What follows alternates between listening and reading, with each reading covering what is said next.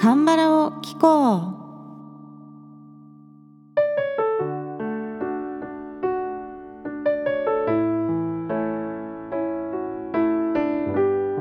皆さんこんにちは。アンニャセヨ風花です。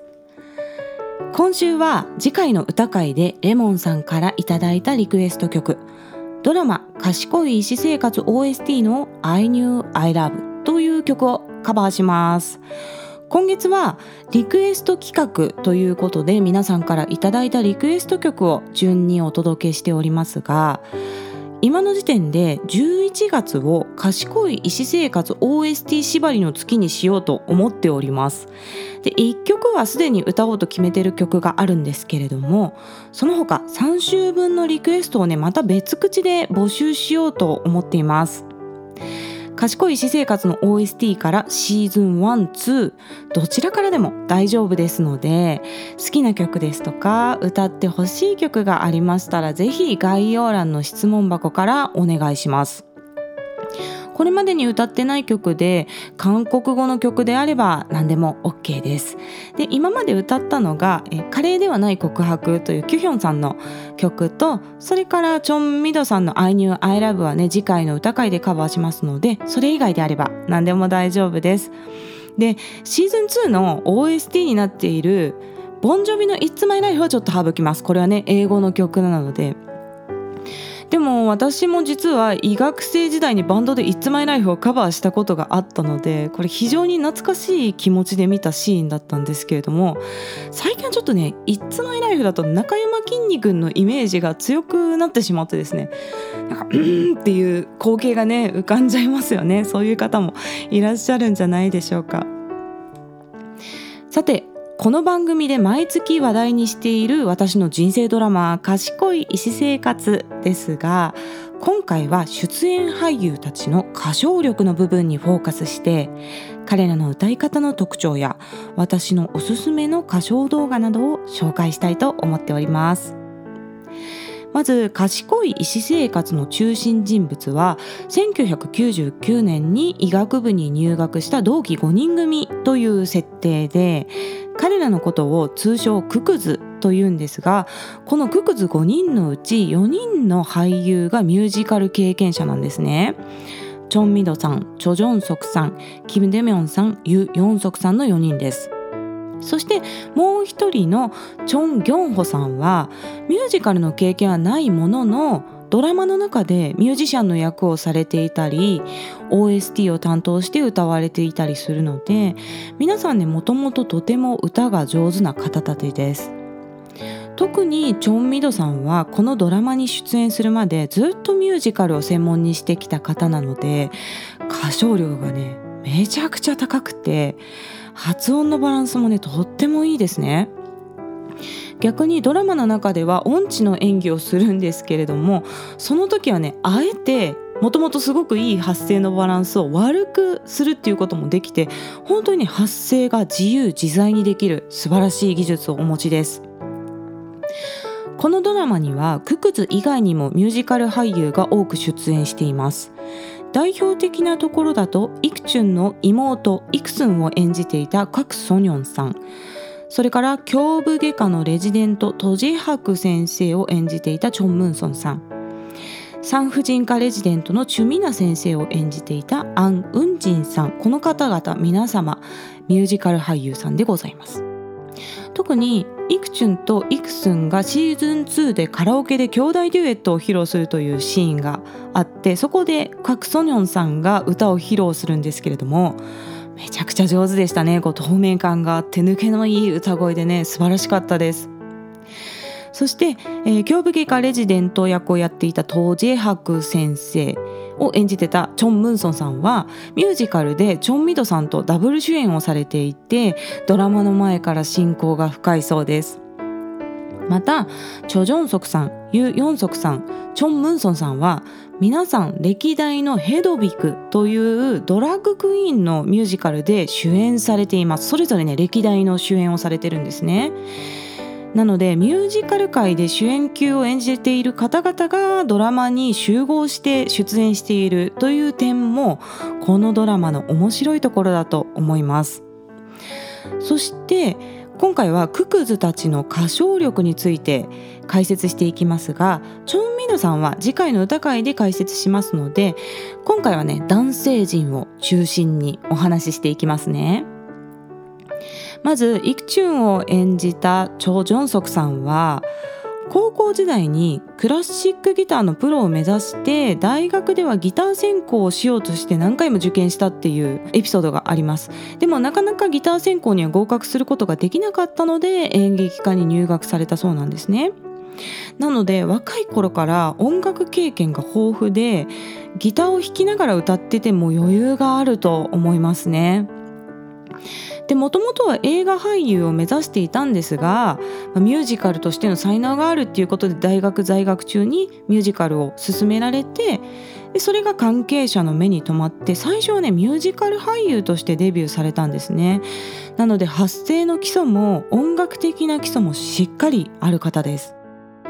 チョ・ジョンソクさんの歌唱技術の特徴はピーンと張りのある高音ですね。楽器に例えるならもうバイオリンの音が私は思い浮かぶんですけれどもかなり高いキーまでピーンと張りのある声を出すことができます。特にシーズン2の OST になっていたトイの「余剰にアルンダウンジ」「Is It Still Beautiful」っていう風にプレイリストでは出てくるかもしれません。それからブラウンアイズの「ボルソイルリョン」これは「Already One Year」という題名で多分プレイリストには出てきます。これらの曲は普通に女性が原曲キーで歌ってもちょうどいいぐらい結構高いんですよねサビの部分は。なので男性からすると高音を連発するしんどい曲だと思うんですけれども、まあ、しっかり歌いこなえされていたのが印象的でございました。チョ・ジョンソクさんはこうピーンとした高音が特徴的なんですけれども張り上げて出しているわけではなくて声帯は薄めに合わせつつでもしっかり閉鎖はしているっていう歌い方なんですよね。なんで裏声のかなり高いところまで息が漏れることなく芯のある響きっていうのを出すことができます。でこれは習得するのがすごく難しい技術なんですよね。声帯っていうのは粘膜なんですけどその表面は粘膜なんですけどその下はね筋肉でできてるんですね。チョ・ジョンソクさんのようにピンと張った伸びのいい高音を出すっていうのは声帯を合わせる筋力がしっかりありながらも同時にこう力を入れすぎない最低限だけ声帯をしっかり合わせるっていう技術が必要なんですね。本当にさすがの歌唱力だと思います。そして、えー、お二人目はユ・ヨンソクさんですね。ユ・ヨンソクさんはねまず体格がいいんですよ。肩幅が広くてもう首もしっかりしてるので多分ね声帯そのもののサイズも大きい人だと思います。息混じりに歌っても高音も裏声で歌っていても同時にこう低い方の響きも鳴っているような豊かな響きを持っております。でユ・ヨンソクさんも本当にいろんな歌い方ができて表現の幅が広い方なんですね。であまり声を張らなくても鳴る人なんですよ。体格がいいんで。でもそういう人が声を張るともう爆発的な声量が出るんですね。でユー・ヨンソクさんの動画で一つ紹介したいものがあって3月に紹介した歌手ハン・ドングンさんという方の曲なんですけど「アメイジング・ユー」っていう曲があります。で韓国語の題名は「クデラヌン・サチ」君という贅沢っていう意味なんですけどこの「アメイジング・ユー」という曲があってこれもね中華として人気がある曲なんですけれどもこの曲ねユ・ヨンソクさんがテレビ番組で歌っている動画があるんですがこの歌唱がね本当にアメージングなんでぜひ見ていただきたいです。でこの曲最後ね盛り上がっていってどんどんキーが高くなっていってミドルスアプソっていうところがあるんですよ。ミドルスアプソっていうのは信じられないっていう意味なんですけれどももうそのフレーズのところがね本当にミドルスオプソーな声量になるんですよね。で内容としては僕が君にこうして愛を伝えられる日が来るなんて本当に信じられないよっていうそういう気持ち嬉しい気持ちの高まりを歌うとこなんですがここがね本当にすごい声量で体中鳴らして歌っています。ただやっぱ最後の方は結構なプレス発声っていうか声帯をギューって合わせる歌い方をされるんで喉を痛めないかちょっと心配にはなるんですけれどもやっぱ熱い感情がぐっと伝わってくる歌唱なんで是非ねこの動画をご覧になってみてください。概要欄に貼っておきます。そして次チョン・ギョンホさんに行きましょう。ギョンホさんはねあのミュージカル経験がないけれどもとても歌がうまいというふうに紹介した方です。でギョンホさんも本当にね魅惑の低音ボイスなんですね。でククズのこの5人の中では最もキーが低いところを担当しています。で声は低いんですけど発声のスタイルとしてはちょっと裏声寄りというかあまり声帯を強く合わせずに柔らかく優しい声で歌っています。でこのギョンホさんのコーラスがあることでバンドの音がねめっちゃ豊かになってると思うんですよね。その音の豊かさっていう面で非常に大きく貢献していると思います。チョン・ギョンホさんはククズのバンドの中ではギターを担当しているんですが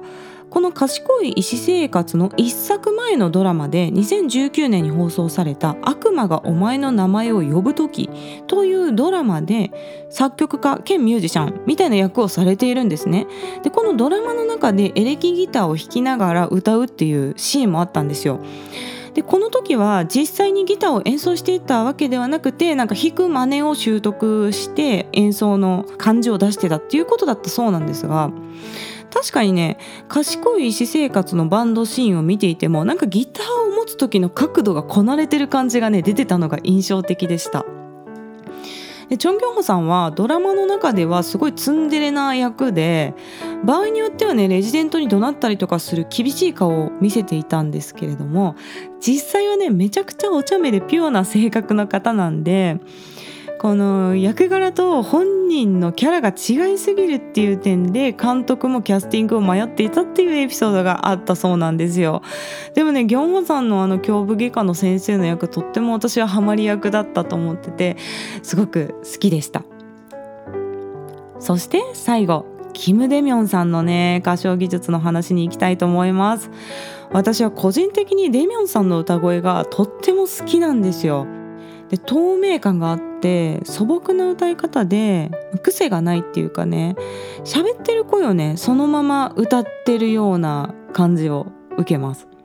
で歌になっても話し声と大きな落差がないように発声できるっていうのはこれね歌唱においてとっても大事な技術の一つなんですね。自分が自然に発声できるニュートラルなポジションをまず知るっていう意味があります。でその声をベースにしてこう響きを増やしていくっていうのがポップスの技術のこう増やし方なんですけれども最初のこの発声の位置を間違えちゃうと喉を痛める原因になってしまうので、まあ、歌声と話し声の落差がないっていうのがまず大事なことなんですけれどもそういう意味でデミョンさんの発声っていうのは教科書的だと思いますなんかね安心して聞いていられる心地いい声だなということで私は大好きなんですね。でキム・デミョンさんのキャリアもチョ・ジョンソクさんと共通するところがあって演劇とかミュージカル出身の俳優さんです。なので発声の基礎がやっぱりしっかりあるんですね。声を張ったりとか声を遠くに届かせるのに必要な筋肉って結構インナーマッスル系なんですけれどもこれがねしっかり使えている声という印象を受けます。私はこの賢い私生活までデミョンさんの出演されたドラマって2014年の「ミセン」っていうドラマしか知らなかったんですけれどもミセンの頃から歌はお上手でバラエティ番組で歌を披露されてるのを見たことがあります。でこの番組でも何度か話題にしている「夕日夜のスケッチブック」という番組に出演された時に歌を披露している動画があるんですがデミョンさんもかなり高いキーまで声が出るんですね。でこう地声の張りを保ったままバーッと発声できる方でで夕日夜先生もねその歌唱を聞いて「いやもうめちゃくちゃお上手でしょ」というふうにね興奮気味に MC をしている動画がありますのでこれも概要欄に貼っておきます。そんなわけで今回は賢い医師生活ククズ男性陣の歌唱技術を中心に解説してまいりました。また概要欄の質問箱からメッセージや質問リクエストなどぜひ気軽に送ってください。日本語でも韓国語でも大丈夫です。で11月の賢い私生活企画。以外でもまた別にねあの普通にリクエストはいつでも募集しておりますのでそれ以外でも構いませんのでぜひ気軽に送ってください。YouTube の方もよろしくお願いします。ではまた次の放送でお会いしましょう。さようなら。